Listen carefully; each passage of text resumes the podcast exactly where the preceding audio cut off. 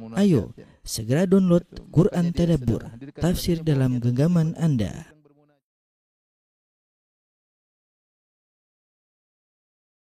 Bismillahirrahmanirrahim. Assalamualaikum warahmatullahi wabarakatuh.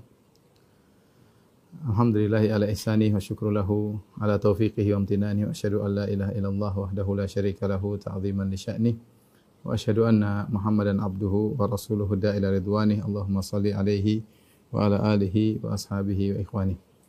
Para ikhwan dan akhwat, para uh, jamaah majelis taklim pengajian Raudhatul Jannah uh, di Jenewa ya.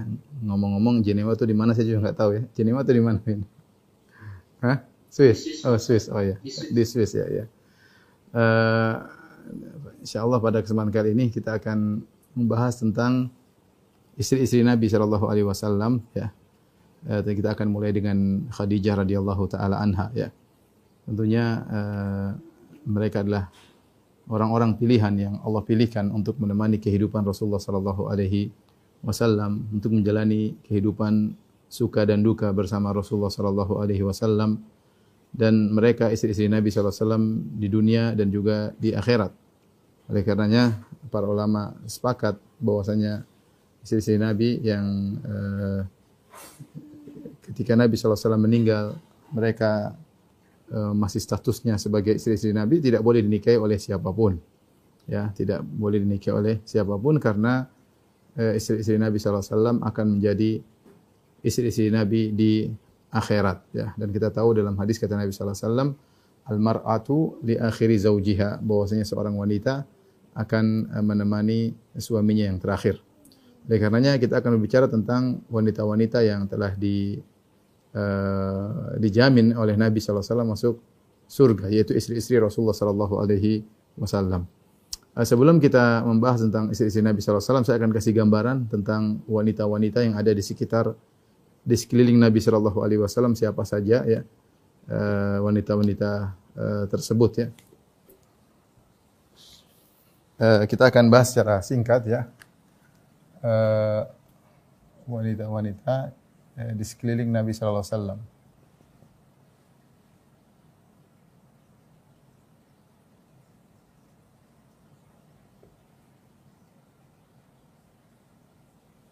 Kita bisa bagi wanita-wanita tersebut uh, menjadi tiga ya. Yang pertama adalah istri-istri Nabi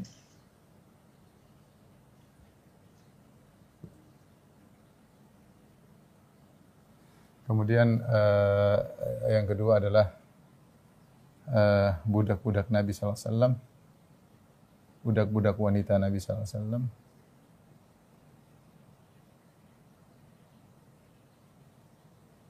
Kemudian yang ketiga adalah wanita-wanita uh, yang yang uh, tidak jadi menikah dengan Nabi Sallallahu Alaihi Wasallam.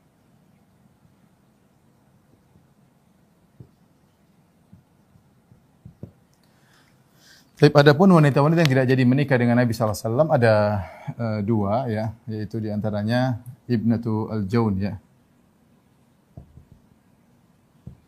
Jadi wanita ini tadinya uh, dinikahi oleh Nabi sallallahu alaihi wasallam, kemudian ketika Nabi ingin menemuinya, ya artinya diceraikan oleh Nabi sallallahu alaihi wasallam, belum sempat digauli, uh, diceraikan. Ketika Nabi ingin bertemu dengannya, kemudian dia berkata, "A'udzubillahi minka." Aku berlindung kepada Allah dari engkau wahai Muhammad ya.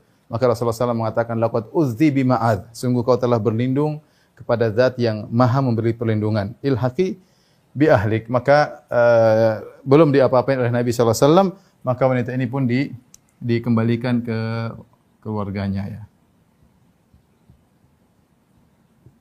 Keluarganya. Kemudian uh, di juga ada uh, wanita yang disebut dengan al-wahibah nafsaha. Al-wahibah nafsaha. Yang Allah sebutkan dalam surat Al-Ahzab wa mura'atun wa mura'atan mu'minatan in wahabat nafsaha lin nabi in arada an-nabi ayastankihaha khalisatan laka min dunil mu'minin. Dalam Al-Qur'an Allah sebutkan uh, wa mura'atan mu'minah seorang wanita yang menghadiahkan menghadiahkan dirinya untuk Nabi sallallahu alaihi wasallam Yaitu Nabi sebenarnya SAW sebenarnya bisa menikahi dia. Eh, Nabi boleh menikahi dia tanpa mahar ya. Ya, boleh dinikahi tanpa mahar. Dan ini hanya khususan Nabi SAW tanpa mahar. Tapi akhirnya Nabi tolak, Nabi tidak jadi menikahinya. Nabi tidak jadi menikahinya, tidak jadi menikahinya. Terus gimana? Akhirnya dia ada seorang lelaki berkata, "Ya Rasulullah, illam yakun laka biha haja, fazawijniha." Ya Rasulullah, kalau Anda tidak berminat sama wanita tersebut, nikahkanlah wanita tersebut dengan aku. Maka Rasulullah SAW akhirnya nikahkan wanita tersebut dengan sahabat tadi. Rasulullah SAW suruh cari mahar, ya. Uh, Rasul bilang, ada maharmu ya. Kata dia, saya punya sarung ya Rasulullah. Taib, sarungmu jadi sahar, jadi mahar. Kata dia, ya Rasulullah kalau sarung ini saya jadikan mahar, saya enggak punya sarung kecuali ini. Rasulullah SAW mengatakan, iltamis walau khotaman min hadid. Coba pulang ke rumah cari meskipun cincin dari besi. Pokoknya bisa jadi mahar. Dia cari, enggak ada ya Rasulullah. Terus punya, enggak punya apa-apa. Akhirnya Rasulullah SAW uh, mengatakan, uh, kau punya hafalan Quran? Kata dia punya.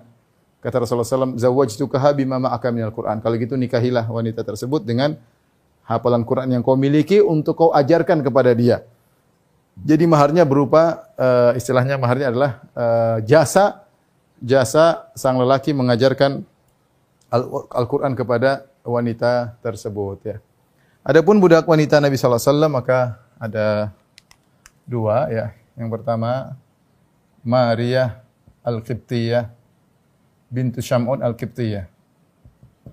Maria uh, ini yang merupakan uh, hadiah dari Raja Al-Muqawqis dari Mesir dan Maria Al-Qibtiyah itu dari Mesir uh, diberikan hadiah kepada Nabi sallallahu alaihi wasallam dan akhirnya Nabi menjadikan dia budak dan punya anak ya. Punya anak dari Nabi.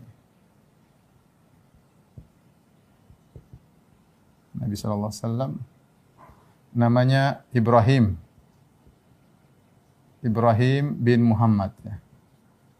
Tapi akhirnya Ibrahim ini wafat ketika uh, masih masa menyusui. Kan tapi wafat uh, masih dalam dalam usia susuan. Yang Rasulullah SAW sangat sedih. Ibrahim lahir ketika gerhana matahari. Ya. Tapi kemudian Rasulullah menjelaskan bahwasanya gerhana ini terjadi bukan karena kelahiran sesuatu atau kematian sesuatu. Dan waktu Rasulullah SAW lahir Ibrahim, Rasulullah sangat senang karena ketika Rasulullah tidak punya anak laki-laki. Ternyata anak Ibrahim kemudian akhirnya meninggal masih sangat kecil di pangkuan Nabi sallallahu alaihi wasallam sampai Rasulullah SAW menangis kata Rasulullah SAW innal qalba la yahzan wa innal aina la tadma. Sungguh hati ini sangat sedih mata mengeluarkan air mata. Wala naqulu illa bima yurdi rabbana. Namun kami tidak mengucapkan sesuatu kecuali yang bisa membawa keriduan Rabb kami. Wa inna bi firaqika ya Ibrahim la mahzunun. Sungguh kami dengan kepergianmu wahai Ibrahim sangat bersedih ya. Ini budak yang pertama. Yang kedua eh, namanya Raihana Raihana ya. An-Nadhriyah ini juga budak Nabi sallallahu alaihi wasallam menawarkan untuk menikahinya uh, dia menolak untuk dinikahi Nabi. Ya. Tapi dia memilih uh, memilih uh, untuk tetap jadi budak Nabi wasallam sehingga tidak memberatkan Nabi wasallam kalau menikah harus mahar macam-macam ada kelaziman-kelaziman dan yang harus dilakukan maka dia memilih saya jadi budak Anda saja ya Rasulullah sallallahu alaihi wasallam. Adapun istri-istri Nabi sallallahu alaihi wasallam maka uh, totalnya ada 11 uh, namun ketika Rasulullah SAW meninggal yang tersisa cuma uh, 9, duanya sudah meninggal dunia. Di antara istri-istri Nabi sallallahu alaihi wasallam ya adalah uh, Khadijah Khadijah radhiyallahu anha, kemudian di antaranya Saudah bintu Zam'ah, begitu adanya Aisyah radhiyallahu taala anha, empat adalah Hafsah ya. Hafsah bintu Umar ya. Umar bin Khattab radhiyallahu taala anhu kemudian di antaranya Ummu Salamah. Ummu Salamah bintu Umayyah ya. Al-Makhzumiyah. Ummu Salamah radhiyallahu taala anha. Kemudian ada uh, Zainab bintu Khuzaimah. Kemudian ada namanya uh, uh, Zainab bintu Jahshin.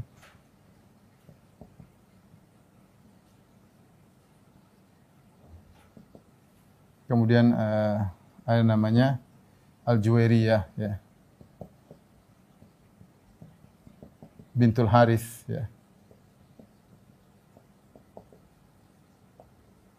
Uh, kemudian ada uh, namanya Sofia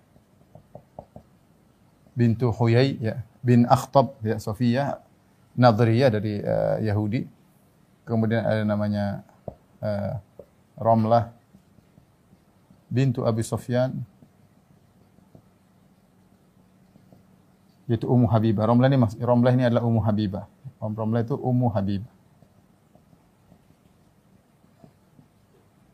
Kemudian yang terakhir sebelas adalah Maimunah radhiyallahu taala anhunna ya. Uh, Khadijah wafat ya. Ketika Rasulullah SAW meninggal, uh, Khadijah sudah uh, wafat sebelum Nabi. Di antara juga wafat sebelum Nabi adalah Zainab bintu Khuzaimah. Ini juga. Ini juga wafat sebelum Nabi. Kalau tidak salah Zainab bintu Khuzaimah radhiyallahu taala anha hanya uh, tinggal bersama Nabi kurang lebih uh, tiga bulan kemudian meninggal dunia tapi beliau ketika menikah dengan Nabi ikut serta dalam peperangan membantu orang-orang yang uh, terluka. Inilah istri-istri Nabi sallallahu alaihi yang hidup bersama ketika Nabi meninggal masih ada sembilan istri Nabi, Saudah, Aisyah, Hafsah, Zainab bintu Jahshin, Al-Juwairi bintul Harith, Safiyah, Ramlah dan uh, Maimunah radhiyallahu taala anhunna uh, ajmain. Uh, yang perlu kita ingatkan bahwasanya uh, Rasulullah Kenapa eh, istrinya banyak? Rasulullah SAW memiliki kekhususan yang tidak bisa diikuti oleh yang lain ya. Jadi faktor-faktor atau hal-hal yang hal-hal yang uh, uh, merupakan uh, argumen akan bolehnya akan bolehnya Nabi menikah dengan banyak wanita. Dengan banyak wanita. Karena hal ini dijadikan bahan oleh orang-orang non-muslim, orang-orang kafir untuk mencela Nabi Muhammad SAW menggambarkan SAW seakan laki yang beginilah, laki yang begitulah. Maka terlalu banyak dalil yang menunjukkan bahwasanya Nabi SAW eh, boleh saja menikah dengan banyak uh, banyak wanita. Yang pertama uh, disebutkan dalam uh, perjanjian lama ya dalam Bible ya dalam perjanjian lama bahwasanya ya Nabi Daud dan Sulaiman memiliki istri yang banyak memiliki istri yang banyak sampai disebutkan uh, Nabi Sulaiman khususnya kalau tidak salah istrinya 300 terus budaknya berapa ratus saya gak lupa tapi termaktub dalam perjanjian lama tentang uh, Nabi Sulaiman alaihissalam. Nabi Daud juga raja yang memiliki istri yang yang banyak. Nabi Ibrahim alaihissalam disebutkan punya istri tiga dalam uh, perjanjian lama. Artinya eh, orang-orang ahlul kitab Yahudi maupun Nasara mereka juga tahu bahwa Nabi mereka dahulu ada yang istrinya juga juga banyak. Kalau Nabi Muhammad SAW kenapa tidak boleh? Kalau Nabi dulu boleh, kenapa Nabi Muhammad tidak tidak boleh? Kemudian yang kedua, bahwasanya eh, kebiasaan orang Arab orang-orang Arab di zaman Nabi di zaman Nabi beristri banyak tanpa batas. Beristri banyak tanpa batas. Maka ini adalah hal yang wajar di zaman Nabi SAW, berbagi sebagai kepala negara. Sampai, namun akhirnya Rasulullah SAW kasih pembatasan. Bagi sahabat tidak boleh istri lebih daripada empat. Oleh karenanya ketika datang aturan tersebut Rasulullah SAW tanya, kamu istrimu berapa? Sepuluh. Ceraikan enam, tinggalkan empat. Sehingga maksimal bagi selain Nabi SAW adalah cuma empat. Tetapi tradisi istri sampai sepuluh, dua puluh di zaman tersebut adalah suatu hal yang biasa. Oleh karenanya tidak ada seorang kafir pun di zaman Nabi yang mencela Nabi dari sisi ini. Tidak ada. Abu Jahal yang suka mencari-cari kesalahan Muhammad SAW. Abu Lahab, kemudian Al-Walid bin Mughirah, orang-orang musyrikin yang suka mencari-cari kesalahan Nabi, mereka tidak bisa mencela Nabi dari sisi ini. Karena ini perkara yang biasa.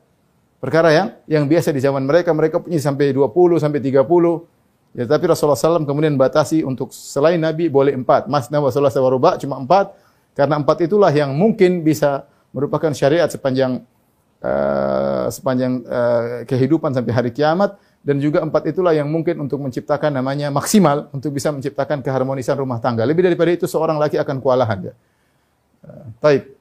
Kemudian uh, di antara kenapa Rasulullah SAW uh, Rasulullah memiliki ya, Rasulullah uh, memiliki kekuatan kekuatan yang tidak dimiliki orang lain. Dimiliki manusia biasa. Makanya Anas bin Malik radhiyallahu anhu menyebutkan Rasulullah SAW pernah satu hari beliau menggauli istrinya sembilan seluruhnya. Ada yang mengatakan sebelas bersama budak-budaknya. Dalam satu waktu Rasulullah SAW mengelilingi mereka dengan sekali mandi. Dan ini uh, orang biasa tidak bisa ya. Uh, demikian juga ini pernah terjadi pada siapa? Pada Sulaiman. Nabi Sulaiman alaihissalam pernah berkata, saya malam ini akan menggauli 99 istriku. Ya. Dan semuanya akan lahir punya anak, akan berjihad di jalan Allah Subhanahu wa taala. Tapi Nabi Sulaiman lupa bilang insya Allah. Tapi intinya para nabi mereka memiliki kekuatan berbeda daripada manusia biasa. Jika Nabi memiliki kekuatan uh, apa namanya kemampuan yang luar biasa, memiliki istri sembilan merupakan hal yang mudah bagi Nabi Shallallahu Alaihi Wasallam dalam masalah kebutuhan biologis. Ini tidak bisa di tidak bisa dikiaskan kepada laki-laki yang laki-laki uh, biasa. Kemudian uh, di antaranya uh, Rasulullah SAW semua istri Nabi dinikahi oleh Nabi ya karena ada sebab sosial, ada sebab tertentu. Sebab sosial tertentu ya. Ya, banyak nanti mungkin akan kita jelaskan kita, kita ketika kita akan bahas istri-istri uh, Nabi sallallahu alaihi wasallam satu persatu. Ini sekedar mukadimah ya, kepada ibu-ibu yang dirahmati Allah Subhanahu wa taala. Inilah kira-kira kondisi wanita di sekeliling Nabi sallallahu alaihi wasallam. Nabi uh, menikah dengan istri yang banyak karena ada hal-hal yang memang hal biasa. Oleh karena saya ulangi lagi, di zaman Nabi wasallam ketika menikah dengan istri sembilan, tidak ada seorang musyrik pun yang mencela Rasulullah sallallahu alaihi wasallam. Ya mungkin bahkan zaman dahulu mungkin ini menunjukkan kehebatan seorang tapi nggak ada yang mencela. Padahal mereka mencari-cari celah untuk menjatuhkan Rasulullah SAW, namun tidak ada yang mencela dari sisi dari sisi ini. Ini hal yang sudah terjadi pada nabi-nabi uh, sebelumnya ya. Kalau kemudian uh, istri Nabi nikahi semuanya ada sebab sosial tertentu, kemudian terakhir saya tambahkan semua istri Nabi janda adalah janda kecuali Aisyah. Kecuali Aisyah ya. radhiyallahu taala anha. Kalau Rasulullah sallam hanyalah ingin seperti perkataan orang ingin memuaskan hawa nafsu, Rasulullah SAW akan mencari istri gadis semua. Tapi buktinya Rasulullah SAW justru ada sahabat yang meninggal Rasul nikah istrinya, sahabat sana meninggal Rasul ingin istri, istrinya. Seakan-akan Rasulullah ingin meringankan beban uh, beban mereka. Ya ada sepupunya meninggal Rasulullah nikahi istrinya. Uh, dan padahal Rasulullah SAW sendiri menyuruh sahabat untuk menikahi gadis. Makanya ketika Rasulullah SAW berbicara kepada Eh, kepada Jabir bin Abdullah kata Rasulullah SAW hal la tazawwajta bikran? Tudaibuha wa tudaibuka tulaibuha wa tulaibuka. Kenapa kau Jabir tidak menikah dengan gadis yang kau bisa bermain-main dengan dia kau bisa bercanda dengan uh, dengan dia? Ya Nabi menyuruh sahabat untuk menikahi Nabi sendiri istrinya semuanya janda kecuali Aisyah radhiyallahu taala uh, anha. Tapi ini poin pertama mungkin uh, tolong dihapus sebelum kita masuk pada pembahasan tentang Khadijah radhiyallahu taala anha berbicara tentang Khadijah radhiyallahu taala anha ya. Maka kita sedang berbicara tentang wanita yang luar biasa yang uh, yang pernah Allah ciptakan di atas muka bumi dengan ya akhlak luar biasa, pengorbanan yang luar biasa yang disandingkan sebagai istri pertama bagi nabi kita Nabi Muhammad sallallahu alaihi wasallam. Dialah Khadijah radhiyallahu taala anha, Khadijah bintu Khuwailid ya uh, yang dia adalah seorang wanita Quraisyah, wanita dari Quraisy, memiliki nasab yang tinggi yang uh, bertemu dengan nasab Nabi sallallahu alaihi wasallam di Qusay bin Kilab dan seterusnya. Jadi adalah wanita Quraisy yang memiliki nasab yang yang tinggi. Uh, mendapat gelaran-gelaran di zaman beliau dengan gelaran-gelaran yang berbahasa di antaranya adalah At-Tahirah. Tahirah itu wanita yang suci yang jauh dari uh, perbuatan nakal, perbuatan zina dan yang lainnya ya. Dan Khadijah radhiyallahu taala anha uh, sebelum menikah dengan Nabi Shallallahu Alaihi Wasallam, beliau sudah menikah dua kali ya. Sudah menikah dua kali, suaminya pada meninggal dunia. Yang di antaranya beliau menikah dengan Atiq binti Aid al-Makhzumi, kemudian menikah dengan Abu Abu Halah Nabash uh, At-Tamimi ya. Uh, kemudian meninggal dan dia punya anak ya. Hind bin Hind bin Abi Halah ya dari pernikahannya dengan Abu Halah maka Khadijah punya anak namanya Hind bin Abi Halah yang tinggal juga bersama Rasulullah SAW di rumah Khadijah ketika Khadijah menikah dengan Nabi Shallallahu Alaihi Wasallam. Ya. Ketika Khadijah menjanda dan dia memiliki harta yang banyak, dia adalah seorang wanita saudagar kaya raya yang memperkerjakan para laki untuk uh, menjual barangnya, ya, barang dagangannya, pergi ke negeri Syam, nanti keuntungan dibagi yang disebut dengan uh, mudharabah yaitu modal dari dia, kemudian para laki bekerja untuk menjualkan uh, barang dagangannya. Inilah Khadijah radhiyallahu taala anha. Sehingga banyak laki yang ingin menikahinya, ya. Siapa yang tidak ingin menikah dengan Khadijah radhiyallahu taala anha? Wanita Quraisyah nasabnya tinggi, nasab dari sisi nasab tinggi, dari sisi akhlak terkenal sampai disebut dengan tahirah, uh, yaitu wanita yang suci.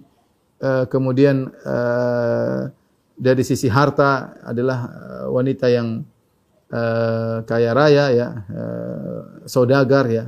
Dari si segala si mana pun maka semua lelaki tertarik dengan Khadijah. Tapi Khadijah selalu menolak ya.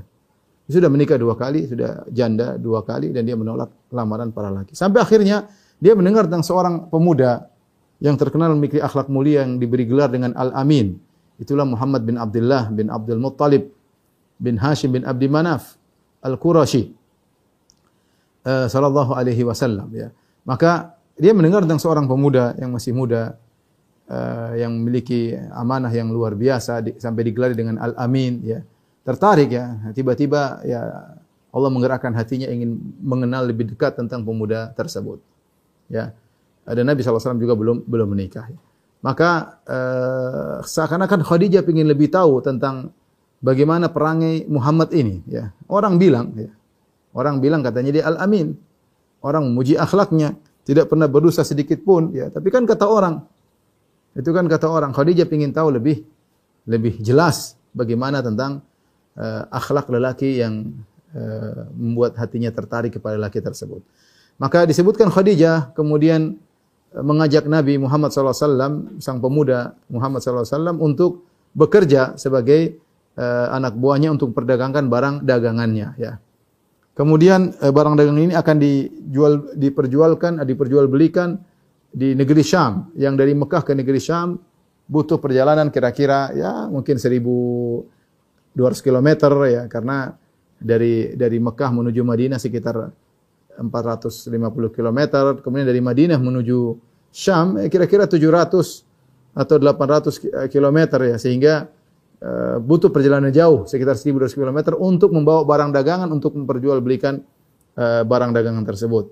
Dengan demikian Khadijah akan tahu tentang keamanan Nabi dan bagaimana perangnya akhlak Nabi yang sesungguhnya. Karena akhlak seorang bisa diketahui di antaranya dengan uh, muamalah dengan uang. Ketah, ketahuan akhlak seseorang dan juga bisa akhlak seorang sungguhnya bisa diketahui uh, dengan uh, ketika safar. Sebagaimana ketika ada seorang bersaksi di hadapan Umar bin Khattab radhiyallahu anhu ya ketika orang mau jadi saksi Rasulullah Umar bin Khattab mengatakan saya tidak mengenal engkau siapa yang menjadi saksi uh, memberi apa namanya rekomendasi kepada engkau maka kata Umar, saya tidak kenal engkau dan saya tidak mengenal engkau tidak memberi mudarat kepadamu. Tetapi sekarang kau hendak menjadi saksi, maka harus ada yang merekomendasi engkau bahwasanya kau layak menjadi saksi. Siapa yang merekomendasi engkau? Maka ada seorang mengangkat tangan, "Ya Umar, ya Amirul Mukminin, saya akan menjadi uh, uh, merekomendasikan orang orang ini. Saya kenal dia." Kata Umar, "Kau kenal dia?" Iya. Kata Umar bin Khattab radhiyallahu anhu pertama, "Apakah dia adalah jaruka tetanggamu tinggal bersekop pernah tinggal bertangga sama dia, tangga dekat. Sehingga kau tahu makhrajahu madkhalahu, kau tahu kapan dia masuk, kau tahu kapan dia keluar. Namanya tangga tahu betul siapa tetangganya. Kata dia, bukan ya Umar, saya saya enggak pernah jadi tetangga dia. Kemudian, apakah kau bersafar dengan dia? Pernah bersafar dengan dia? Yang alladhi yustadallu bihi, yang dengan safar ketahuan tentang akhlak seseorang. Makanya dikatakan safar yusfir. Karena safar itu akan membuka tabir akhlak seseorang yang sungguhnya. Apalagi safar zaman dahulu uh, dengan berjalan yang jauh, uh, kemudian di bawah terik matahari kalau hujan kehujanan, kelapar kelaparan ya. Makanya sering disebutkan dalam Al-Qur'an Ibnu Sabil, Ibnu Sabil banyak sekali disebutkan. Yaitu di antara orang berhak menerima zakat orang yang kehabisan bekal dalam safar. Oh zaman sekarang rata-rata orang tidak demikian. Tapi zaman dahulu namanya safar itu adalah sesuatu yang berat. Nah, ketika orang bersafar akan nampak akhlaknya yang sesungguhnya.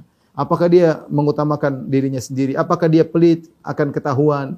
Ataukah dia ego tidak memperhatikan yang lain? Ya. Sehingga dengan safar akan ketahuan akhlak apa dia malas ibadah akan ketahuan. Dia pernah berzikir ketahuan.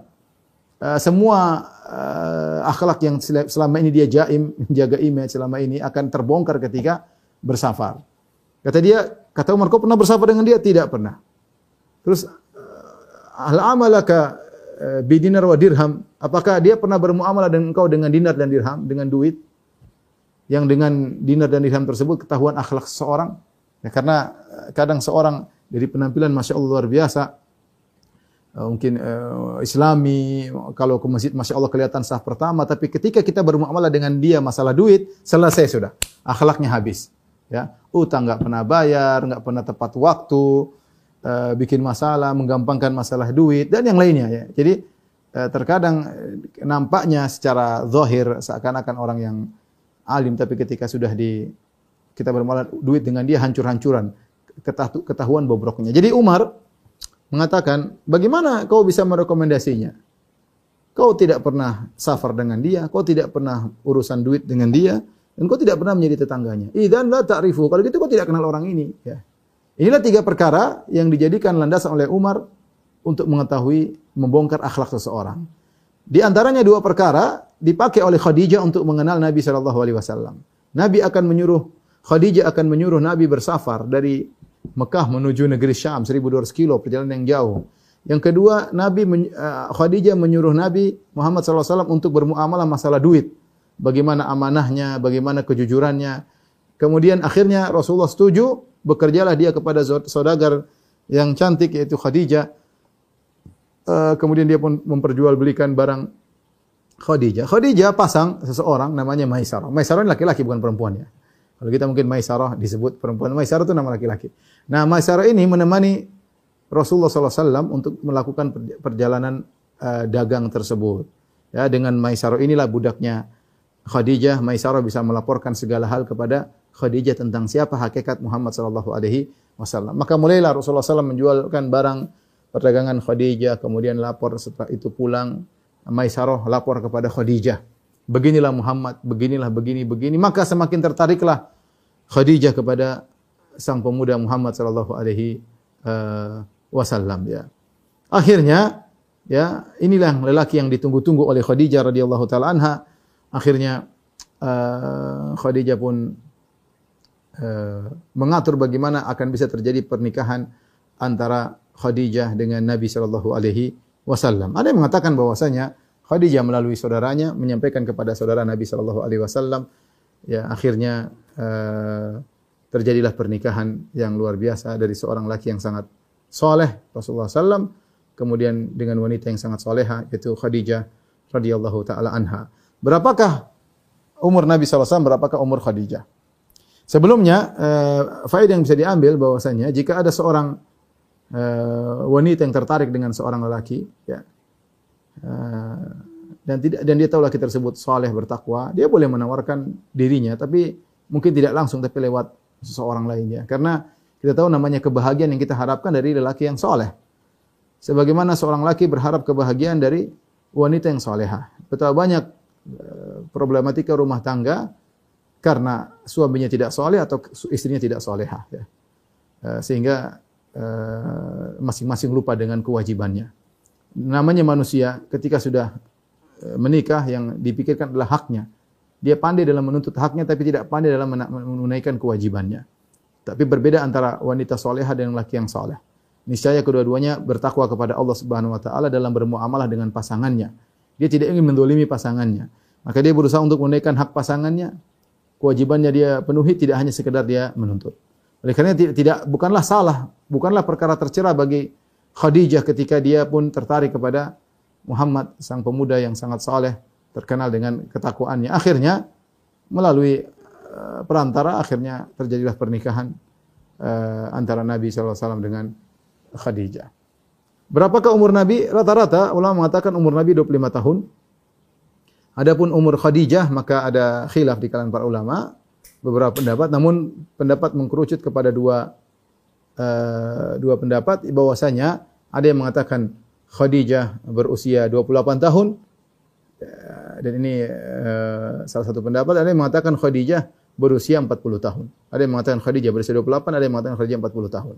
Yang mengatakan Khadijah berusia 28 tahun, mereka mengatakan Khadijah setelah itu menikah dengan Nabi punya anak enam. Anak enam tersebut adalah Al-Qasim, Abdullah, kemudian uh, Ruqayyah, Ummu Kulthum, uh, Zainab, Ruqayyah, Ummu Kulthum, Fatimah. Enam orang anak. Ya, menunjukkan bahwasanya uh, Khadijah masih produktif untuk mengandung dan melahirkan. Lain halnya kalau Khadijah sudah umur 40 tahun. Kita tahu orang umur usia 40 tahun untuk melahirkan tidak mudah. Oleh karenanya sebagian lama berpendapat bahwasanya Khadijah umurnya 28 tahun ketika menikah dengan Nabi. Itu jarak antara Nabi dan Khadijah cuma 3 tahun. Pendapat kedua mengatakan bahwasanya Khadijah usianya 40 tahun. Ini pendapat yang lebih kuat karena disebutnya dalam satu hadis ketika uh, Aisyah cerita ketika saya cemburu Aisyah masih remaja. Saya cemburu kemudian saya menyebutkan keburukan Khadijah saya mengatakan hamra'us sidq uh, hamra'us sidqain ya apa namanya uh, Khadijah adalah wanita yang sudah nenek-nenek yaitu Hamra maksudnya tinggal gusinya saja giginya sudah jatuh. Kalau kita bilang Khadijah menikah umur 20, 28 tahun dan Khadijah hidup bersama Nabi 25 tahun. Khadijah usia rumah tangga mereka 25 tahun. Kalau Khadijah umur 28 kemudian menikah dengan Nabi sampai 25 tahun berarti usia beliau usia Khadijah ketika meninggal 25 tambah 28 itu 33 tahun eh, 53 tahun, 53 tahun. 53 tahun mungkin seorang eh, giginya belum jatuh ya. Kawan-kawan saya masih banyak umur 50-an giginya belum jatuh. uh, tapi kalau kita bilang Khadijah umurnya 40 tahun, kemudian menikah dengan uh, Nabi, kemudian hidup bersama Nabi 25 tahun, berarti Khadijah ketika meninggal usianya 65 tahun. Kemungkinan umur segitu gigi sudah rontok, apalagi sering menyusui anak yang begitu banyak ya, kalsiumnya Eh, berkurang sehingga akhirnya giginya jatuh. Oleh karenanya uh, pendapat yang ini khilaf ya, tapi pendapat yang mungkin saya lebih condong bahwasanya Khadijah ketika menikah dengan Nabi SAW usianya adalah 40 40 tahun. Usianya adalah 40 tahun. Uh, kemudian berjalanlah kehidupan rumah tangga yang luar biasa, kebahagiaan yang meliputi kehidupan mereka ya selama pernikahan antara Nabi sallallahu alaihi wasallam dengan uh, Khadijah ya tahun pertama, tahun kedua, tahun ketiga, tahun keempat sampai 15 tahun berikutnya Nabi diangkat menjadi seorang rasul. Ya. 15 tahun hidup bersama Khadijah radhiyallahu taala anha dengan penuh kebahagiaan, dengan penuh ketentraman, ketentraman bagaimana tidak? Kata Nabi sallallahu alaihi wasallam, "Ad-dunya mata wa khairul mata'id dunya al-mar'atu salihah." Dunia ini semuanya adalah perhiasan dan perhiasan terindah adalah istri yang salehah ya. Jika seorang mendapatkan istri yang salehah, sungguhnya telah mendapatkan surga dunia. Tapi kalau dia mendapatkan istri yang uh, tidak soleha, sukanya nuntut pikirannya dunia tok, senangnya perhiasan tok, tidak mengerti kewajibannya sebagai istri yang soleha, maka seakan-akan dia telah mendapatkan neraka yang di, disegerakan. Oleh karena seorang uh, berusaha uh, agar mendidik istrinya menjadi istri yang soleha, agar dia merasakan kenikmatan kehidupan dunia, uh, bidadari dunia sebelum dia merasakan bidadari akhirat. Ketika setelah 15 tahun pernikahan, maka kemudian Rasulullah SAW diberi wahyu. Bagaimana asal muasal Rasulullah SAW diberi wahyu? Rasulullah SAW melihat uh, suatu yang uh, hal yang aneh. Di antaranya ada kejadian aneh Rasulullah SAW ya uh, apa namanya uh, seperti ada batu yang memberi salam kepada Nabi. Kata Nabi SAW, Inilah alamu hajaran kana bi Makkah uh, inni la a'lamu hajaran kana bi Makkah yusallimu alayya qabla an ubas wa inni la a'lamu sungguh aku tahu sebuah batu di kota Mekah dulu beri salam kepadaku sebelum saya diangkat menjadi seorang nabi saya tahu batu tersebut sekarang ini apa namanya Rasulullah SAW juga tidak suka dengan kondisi masyarakat ketika itu yang uh, mereka lagi di puncak-puncak kerusakan minum khamar, berzina. Rasulullah SAW meninggalkan itu semua. Mereka menyembah berhala, berhala di sekitar Ka'bah ada 360 berhala. Dan Rasulullah SAW meninggalkan semua hal tersebut. Maka hubbiba ilaihil khala. Rasulullah SAW sebelumnya lagi suka mimpi. Mimpi yang yang, yang mimpi itu bukan mimpi seperti kita mungkin nggak jelas. Ini mimpi jelas. Uh, kaan ka apa ka, kaannahu falaqul falaqu subhi seperti uh, cahaya yang muncul di pagi hari benar-benar terang benderang mimpinya jelas. Kalau kita mimpi kadang kita samar-samar. Ketemu orang samar-samar tahu tadinya di sini tahu-tahu di sana, tahu-tahu topiknya berubah dengan cepat. Tidak ber beraturan ceritanya kalau dalam mimpi seseorang. Tapi ini Rasulullah SAW mimpi dengan mimpi yang sangat jelas. Setelah setelah sering mimpi, hubbiba ilaihil khala. Rasulullah SAW suka untuk menyendiri. Maka dia pun pergi sebelum diberi wahyu ini, dia pun pergi sering pergi ke Gua Hira. Gua Hira ya uh, dari situ Rasulullah SAW naik ke Gua Hira yang cukup tinggi ya sambil bawa bekal. Rasulullah ingin beribadah kepada Rabbul Alamin, tapi dia tidak tahu bagaimana caranya. Dia tidak suka dengan penyembahan terhadap berhala. Dia tidak ikut-ikutan orang-orang yang berhura-hura. Dia tidak minum khamar, dia tidak berzina, dia tidak bermusik-musikan, enggak. Ya. Sampai di sini dalam satu hadis ketika Rasulullah SAW ingin hadir dalam acara walimah, dari kejauhan dia mendengar suara-suara mazamir, suara musik-musik, kemudian dia pun dijadikan pingsan oleh Allah Subhanahu wa taala. Maka ketika itu Nabi SAW merasa rindu, maka dia pun pergi ke Gua Hira bawa bekal dari istrinya. Sampai di Gua Hira dia merenungkan, bertafakur, mencari mencari apa namanya bingung apa yang harus dia lakukan, tidak tidak bisa dia bergabung dengan masyarakat yang lagi di puncak-puncak kerusakan. Kalau bekalnya habis dia turun lagi. Turun ke Khadijah minta bekal lagi. Kemudian naik lagi. Kemudian berdiam di situ bertafakur sampai berhari-hari. Kalau sudah habis lagi, turun lagi. Demikian ya. Dan semua itu dihadapi oleh Khadijah dengan tenang. Dia tidak pernah mengatakan, "Mas, Mas ngapain ke gunung? Mas, Mas. Mas kurang kerjaan, Mas." Sudah sama saya aja Mas di rumah, enggak pernah Khadijah ngomong demikian. Enggak pernah Khadijah kamu udah bolak-balik cuma bekal ke sana pulang lagi enggak ada apa-apa, enggak ada hasil, sudah di rumah saja. Enggak. Khadijah enggak pernah bilang begitu. Dia pokoknya suaminya bilang apa dia dia kasih. Suaminya bilang apa dia kasih. Dia kasih. Khadijah radhiyallahu taala anha. Sampai akhirnya satu hari Nabi wasallam uh, terkadang disebutkan Khadijah juga ngikutin Nabi kadang-kadang. Kadang-kadang ngikutin Nabi. Sampai Nabi wasallam satu hari sedang di Gua Hira tiba-tiba datanglah hatta ja'al haq, datanglah malaikat Jibril alaihissalam. Tiba-tiba malaikat Jibril datang, kemudian memeluk, mengatakan, Ya Muhammad, ikra, ikra, bacalah. Kata Rasulullah SAW, ma ana biqari, aku tidak bisa baca sama sekali. Fagottani, kemudian malaikat Jibril pun datang dalam bentuk manusia, kemudian memeluk Nabi SAW dengan Rasulullah orangnya kuat. Tapi Rasulullah tidak berkutik ketika itu sampai hatta balagha minnil jahdu. Sampai Rasulullah sulit untuk bernapas. Summa arsalani kemudian lepas. Malaikat berkata lagi, "Iqra, baca." Kata Rasulullah, "Ma ana qari." Aku sama sekali tidak bisa baca. Rasulullah ummi, tidak bisa baca, tidak bisa tulis. Dia peluk lagi, lepas lagi. "Iqra," kata Nabi, "Ma ana qari." Saya tidak bisa baca. Kenapa kata para ulama malaikat peluk, lepas, peluk, lepas agar Nabi Muhammad tahu bahwasanya dia tidak sedang bermimpi. Dia sekarang di alam sadar. Karena sebelumnya beliau bermimpi. Kali ini engkau tidak bermimpi wahai Muhammad, kau dalam alam sadar. Benar-benar sedang sadar. Akhirnya Jibril alaihissalam mendiktekan atau mengimlakkan kepada Nabi sallallahu alaihi wasallam mentalqin Iqra bismi rabbikal ladzi khalaq. Khalaqal insana min 'alaq. Iqra wa rabbukal akram. Alladzi 'allama bil qalam. 'Allamal insana ma lam ya'lam. Ya. Subhanallah. Disebut tentang Tuhan yang selama ini dicari oleh Rasulullah sallallahu alaihi wasallam. Iqra bismi rabbikal ladzi khalaq. Bacalah dengan menyebut nama Tuhanmu.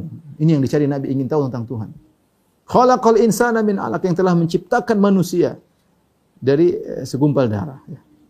Kemudian akhirnya Rasulullah ketakutan. Kemudian dia pun turun dari gua Hira, gemetar. Dia takut sesuatu menimpa. Ini makhluk apa ketemu dengan dia? Disuruh baca tiba-tiba. Dia turun, kemudian dia ketemu Khadijah. Dia mengatakan, Zammiluni, zammiluni. Wahai Khadijah, selimuti aku, selimuti aku. Ketakutan, gemetar. Khadijah tidak banyak omong, dia langsung ambil selimut selimuti suaminya. Dia tidak mengatakan, "Mas, Mas tunggu dulu, Mas. Ada apa, Mas?" "Eh, tunggu dulu, Mas. Kamu kenapa, Mas?" Enggak. Khadijah langsung selimut, suaminya bilang selimut, dia selimut. Sebenarnya Khadijah tidak banyak tidak banyak tanya, tidak banyak ini ya. Dia selimuti. Sampai dalam riwayat dikatakan subuh alayya bima'in barid. Rasulullah mengatakan, "Tuangkan air dingin ke tubuhku." Kemudian setelah tenang, Rasulullah cerita. Wahai istriku Khadijah, sungguhnya aku tadi begini, begini, begini, begini. Laqad khasyitu ala nafsi.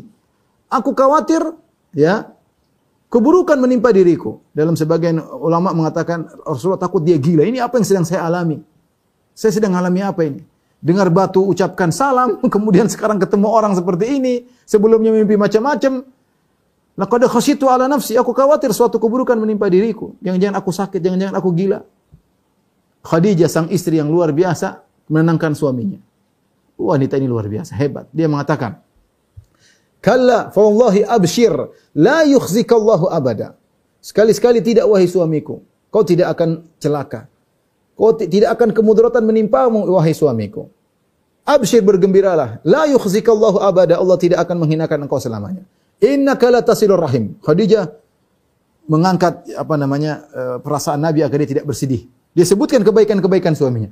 Innaka la tasilur rahim. Engkau senantiasa menyambung silaturahmi. Suamiku, kau suka nyambung silaturahmi. Wa tasdukul hadis, suamiku kau selalu jujur.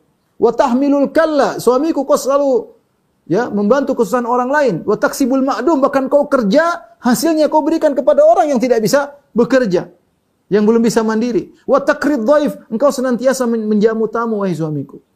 Wa tu'inu ala nawaibil haq dan engkau selalu membantu orang terkena musibah. Orang seperti engkau tidak akan pernah dihinakan oleh Rabbul Alamin. Saat-saat genting seperti ini butuh seorang istri yang paham apa yang harus dia ucapkan, ya. Kepada suaminya agar suaminya tenang. Bukan istri yang malah bingung apa yang dilakukan, kemudian tidak bisa berpikir. Lihat Khadijah radhiyallahu yang tenang. Makanya fungsi seorang istri ketika ada suami lagi ketakutan lagi apa ditenangkan, bukan malah memperkeruh suasana. Kalau ada orang pulang dari kantor marah-marah, istriku, kenapa? Ah, itu Abu Fulan itu kurang ajar itu, aduh gini-gini, wah bikin masalah sama saya di kantor.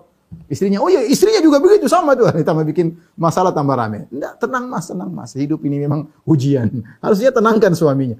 Bagaimana Khadijah bisa milih kata-kata dengan kecerdasannya? Khadijah, dia memandang kejadian-kejadian. Sehingga ada kesimpulan yang dia ambil, padahal tidak ada wahyu. Tidak ada dalil, tidak ada hadis, tidak ada Quran. Belum ada, belum belum masuk Islam. Tapi Khadijah bisa mengambil kesimpulan berdasarkan kejadian alam. Kalau ada orang yang seperti ini, jujur selalu berkata, suka menyambung silaturahmi, membantu orang yang susah, suka menjamu tamu, tidak pelit, menghabiskan waktunya untuk menolong orang terkena musibah, orang seperti tidak akan tidak akan dihinakan oleh Allah. Dari mana dalilnya Khadijah? Dari istiqra, yaitu dia mengamati. Buat apa? Buat suaminya tenang. Ketika suaminya mendengar perkataan Khadijah, Rasulullah SAW pun menjadi tenang. Tidak cukup sampai di situ. Khadijah bawa suaminya ke Waraqah bin Naufal. Waraqah bin Naufal adalah uh, sepupu Khadijah. Dan dia rajulun tanassar, dia masuk Nasrani ketika itu dia mendapati agama yang ada yang terbaik Nasrani waktu itu. Maka akhirnya setelah Rasulullah tenang, kata Khadijah, "Isma min ibni akhik." Wahai Waraqah, dengarlah cerita dari anak saudaramu ini. Kemudian Waraqah berkata, "Ada apa engkau dengan ada apa engkau wahai Muhammad?" Maka Rasulullah SAW cerita, cerita, cerita, cerita, cerita. Kemudian kata Waraqah, "Hadan namus alladhi nazala ala Musa." Yang datang kepadamu wahai Muhammad di gua tersebut. Itu dah Jibril, namus pembawa rahasia Allah yang pernah datang kepada Nabi Musa alaihissalam. Kemudian Waraqah berkata, "Ya laitani kuntu jad'an idh akhrajaka qaumuka la ansurannaka nasran mu'azzara." Kata Waraqah, "Wahai Muhammad, Seandainya aku masih muda ketika kau diusir, aku akan menolongmu dengan pertolongan sekuat-kuatnya. Rasulullah SAW berkata, Awa mukhrijiyahum, apakah mereka akan mengusirku? Wahai Warakah. Ini suatu yang berat bagi Nabi. Bagaimana harus tinggalkan kampung halamannya? Kata Warakah, tidak ada seorang pun yang datang seperti kau bawa, illa udi, kecuali akan dimusuhi oleh kaumnya. Kemudian tidak lama berikutnya, Warakah ibn Naufal meninggal dunia ya. Saat itulah Nabi SAW kemudian uh, diangkat menjadi seorang seorang nabi. Perkara sudah berubah. Ya, perkara sudah berubah. Kemudian datang lagi wahyu menyuruh Nabi untuk berdakwah. Allah berfirman, "Ya ayyuhal muddatsir kum fa'anzir wa rabbaka fakabbir wa thiyabaka fatahhir wa rujza wa la tamnum tastakthir fali rabb wa li rabbika fasbir." Wahai yang orang berselimut, kum fa'anzir bangunlah dan berilah peringatan. Subhanallah kata para ulama, sejak Nabi mendengar. Nabi sedang tidur berselimut. Sedang tidur pulas, tiba-tiba malaikat Jibril kasih bangun. Bangunkan dia. Ya ayuhal muddathir wahai yang berselimut. Kaget. Kum bangunlah. Fa'anzir berilah peringatan. Sejak Nabi mendengar perintah Allah, kum fa'anzir, bangunlah dan beri peringatan, Rasulullah SAW tidak pernah istirahat. Terus berdakwah sampai meninggal dunia, tidak pernah istirahat. Dari satu kegiatan-kegiatan lainnya, terus kehidupan dia seluruhnya dunia untuk akhirat. Itulah Muhammad sallallahu alaihi wasallam. Akhirnya mulailah Nabi sallallahu alaihi wasallam berdakwah, mulailah terjadi permusuhan, pergolakan dari orang-orang Quraisy dan yang menemani Nabi ketika itu istrinya Khadijah radhiyallahu taala Khadijah memberikan semua yang bisa dia miliki kepada suaminya. Waktunya untuk suaminya, dia ngurus anak-anaknya. Ya. Hartanya seluruhnya untuk suaminya. Dia selalu menenangkan hati suaminya, tempat curhat suaminya. Khadijah radhiyallahu taala anha, ya. Luar biasa wanita ini. Ya, luar biasa ya. Sampai akhirnya ya ketika Rasulullah SAW dikepung atau diboykot oleh orang Quraisy dalam Syiab uh, Bani Hashim ya. Selama tiga tahun itu menjelang Aisyah menjelang Khadijah meninggal dunia. Kira-kira setelah Nabi berdakwah tujuh tahun berdakwah dengan disikapi yang luar biasa ya. Akhirnya Rasulullah SAW diboykot masuk ke dalam Syi'ib uh, Abi Talib. Kalau nggak salah di suatu, suatu tempat diboykot di situ. Hidup susah tidak ada makanan tidak ada minuman ya sulit ya. Selama tiga tahun Khadijah ikut masuk bersama suaminya di situ. Mulailah dia hidup susah di situ mulai hidup yang berat sampai kekuatannya melemah melemah melemah melemah sampai ketika Nabi SAW lepas dari boykot tersebut tidak lama kemudian Khadijah meninggal dunia ya dia terus bersama suaminya ya Eh, dan yang diganggu bukan cuma Nabi SAW, keluarganya juga diganggu. Ketika Abu Lahab, pamannya Nabi SAW, punya anak namanya Utbah dan Utaibah. Ketika itu Nabi, sebelum Nabi diangkat menjadi Nabi, Nabi menikahkan putri-putrinya. Putrinya ada empat. Ada namanya Zainab, ada namanya Ruqayyah, ada namanya Ummu Kalthum, Fatimah belum menikah. Fatimah menikah dengan Ali. Ketika Nabi sebelum menjadi seorang Nabi, tiga putrinya ini sudah menikah. Pertama dengan uh, Zainab, putri tertua, menikah dengan Abu As. Anak Nabi dari Khadijah itu Al-Qasim dan Abdullah meninggal dunia. Tapi Nabi disebut dengan Abul Qasim karena anak lelaki yang paling tua namanya Al-Qasim. Tinggal putri-putrinya. Adapun Zainab menikah dengan Abul As. Abul As adalah ponakannya uh, Khadijah radhiyallahu taala anha. Ibunya kalau tidak salah namanya Halah ya bintu Khuwailid. Ponakannya Khadijah. Maka Khadijah bilang kepada Nabi SAW, Ya Rasulullah, nikahkanlah putri kita Zainab dengan ponakanku. Dan Rasulullah setuju. Akhirnya menikahlah Abul As dengan Zainab. Ya, ketika Zainab akan masuk di malam pertama dengan suaminya, maka Khadijah melepas kalungnya, ya, yang biasa dia pakai, yang biasa dilihat oleh Nabi SAW, dia pasangkan dia pasangkan ke leher putrinya Zainab untuk menghias putrinya agar bisa uh, malam pertama dengan Abul As. Kemudian juga putrinya Ruqayyah menikah dengan putranya Abu Lahab.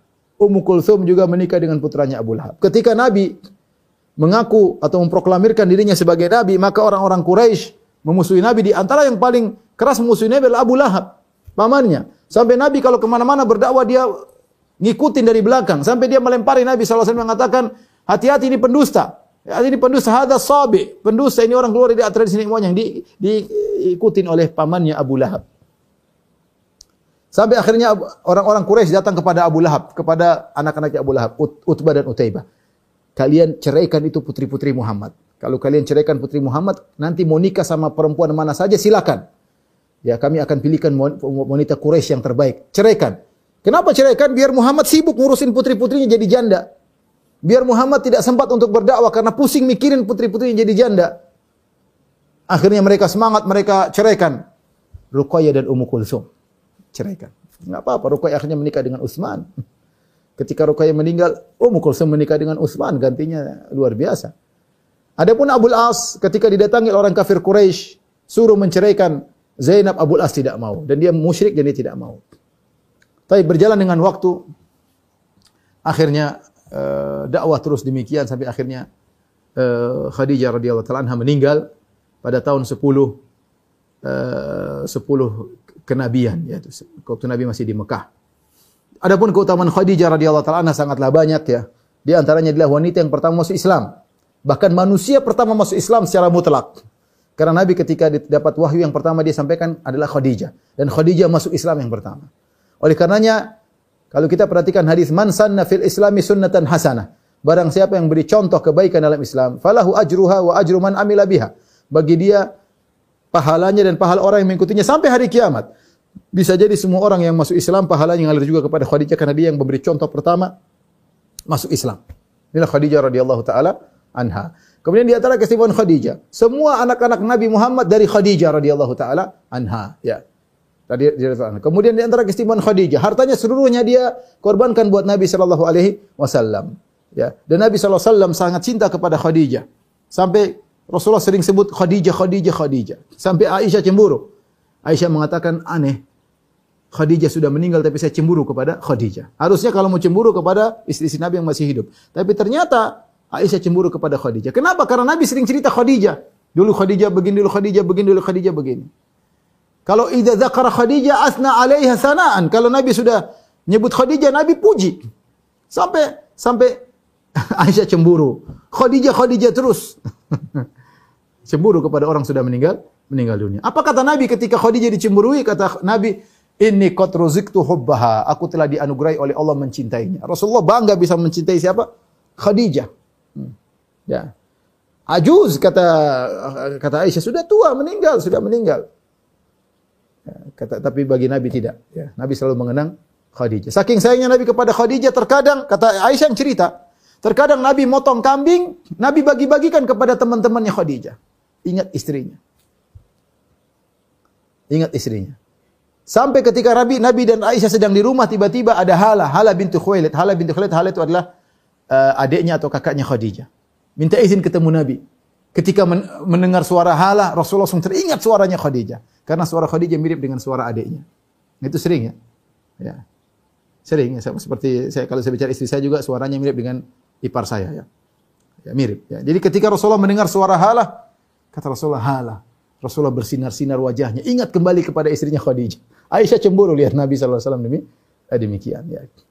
Jadi Rasulullah SAW zaujul wafi, suami yang setia. Ya. Bahkan istrinya sudah meninggal setia, selalu ingat Khadijah, ingat Khadijah. Sampai Rasulullah SAW pernah menyebutkan tentang Khadijah. Kata Rasulullah SAW tentang keutamaan Khadijah, ya. Uh, wawasatni bimaliha id haramayan haramaniyan nas bi amwalihim. Khadijah dia yang bantu aku dengan hartanya ketika semua orang tidak ada yang bantu aku. Ya. Amanat bi if kafara nas. Dia beriman kepadaku ketika semua orang kafir kepadaku. Khadijah. Dia bantu aku dengan hartanya ketika semua orang tidak bantu aku. Dan dia memberikan kepadaku anak-anak. Ini yang buat Nabi sangat mencintai apa? Khadijah. Lebih daripada itu, Khadijah adalah wanita yang tidak pernah angkat suaranya di hadapan Rasulullah SAW selama 25 tahun. Oleh karena dalam satu hadis, ketika Khadijah sedang keluar rumah, kemudian datang ingin balik ke rumah, Jibril datang alaihissalam kepada Nabi SAW. Dia berkata, Ya Muhammad, ya Rasulullah, hadhi Khadijah qad atatka. Ini Khadijah sedang datang menuju rumah. Ma'aha ina'un fi idam. Dia sedang bawa uh, apa namanya? periuk atau panci isinya uh, makanan ya. Fa idza hiya atatka, kalau Khadijah datang kepada engkau, Fablik alaiha salama min rabbiha. Sampaikan kepada Khadijah, Allah kirim salam kepada dia. Allahu Akbar ya. Allah kirim salam. Tuhan Rabbul Alamin kirim salam kepada Khadijah. Ya. Wa minni, aku juga kirim salam kepada Khadijah. Wa basyirha bil jannah dan kabarkan kepada dia tentang surga bagi dia. Istana bagi dia ya, bi baitin fil jannah. Ya. Min qasabin ya. La sakhaba fihi wala nasab. Sampaikan kepada Khadijah bahwasanya Allah sudah siapkan bagi dia istana di surga. Yang terbuat dari mutiara ya. Yang surga istana tersebut tidak ada suara hiruk pikuk dan tidak ada keletihan. Kata para ulama al jaza menyisil amal. Balasan sesuai dengan balasan. Kenapa? Khadijah tidak pernah angkat suaranya kepada suaminya selama hidupnya. Enggak pernah. 25 tahun tidak pernah angkat suara dan Khadijah tidak pernah merepotkan suaminya jadi selalu anak-anaknya dirawat dengan penuh keletihan dia ngurus anak-anaknya Muhammad agar Muhammad ini bisa berdakwah dengan leluasa dia ngurus anak-anaknya Khadijah radhiyallahu taala anha ya Dan subhanallah ketika Khadijah meninggal dalam kondisi yang sangat sulit ketika itu. Lagi di puncak-puncak kesulitan dihadapi oleh Rasulullah SAW. Lagi kuat-kuatnya intimidasi dari kaum Quraisy Dan dia meninggal Rasulullah belum punya apa-apa. Belum punya apa-apa. Lagi sulit-sulitnya. Sementara istri si Nabi yang lain hidup susah bersama Nabi, tapi posisinya lain. Nabi sudah ke Madinah. Nabi sudah menjadi kepala negara. Nabi sudah menjadi panglima perang. Nah, ya sudah, sudahlah. Ada sedikit duniawi yang mereka dapatkan meskipun secara totalnya adalah kesus kesusahan. Beda dengan Khadijah, tidak sedikit pun dia dapatkan dari dunia ini. Sehingga kata para ulama, Allah ingin menyempurnakan ya, menyempurnakan pahala Khadijah di di surga kelak karena kesabaran yang menemani Nabi sallallahu wasallam. Ketika Khadijah meninggal dunia maka Rasulullah SAW sangat sedih sampai orang menyebutkan tahun meninggalnya Khadijah dengan amul huzn yaitu tahun kesedihan. Bagaimana tidak Orang yang biasa di rumah ada, biasanya Nabi kalau ketemu lagi susah payah, pulang ke rumah ketemu dengan senyuman sang istri sudah tidak ada lagi, tidak ada tempat curhat lagi. Ya. Itulah adalah tahun yang sangat sedih bagi Nabi Shallallahu Alaihi uh, Wasallam. Inilah ibu ibu dirahmati Allah Subhanahu Wa Taala. Uh, mungkin sedikit yang bisa sampaikan tentang Khadijah radhiyallahu taala anha ya semoga uh, ibu-ibu sekalian bisa meniru ya uh, apa yang dilakukan Khadijah dan kita sebagai laki-laki bisa meniru apa yang dilakukan oleh Nabi sallallahu alaihi wasallam. Ya, masing-masing kita berusaha untuk menjadi uh, pasangan uh, yang terbaik bagi pasangan kita. Kalau Anda seorang laki jadilah suami yang terbaik, kalau Anda anti seorang wanita jadilah istri yang uh, terbaik. Wallahu alam bisawab Ibu sampai di sini saja kajian kita insyaallah mudah-mudahan kesempatan lain kita bisa ya lanjutkan kurang lebihnya saya mohon maaf semoga ibu-ibu di sana di tempat yang jauh tetap bisa istiqomah menjalankan agama Islam dengan baik. Wabillahi taufik walidayah. Assalamualaikum warahmatullahi wabarakatuh.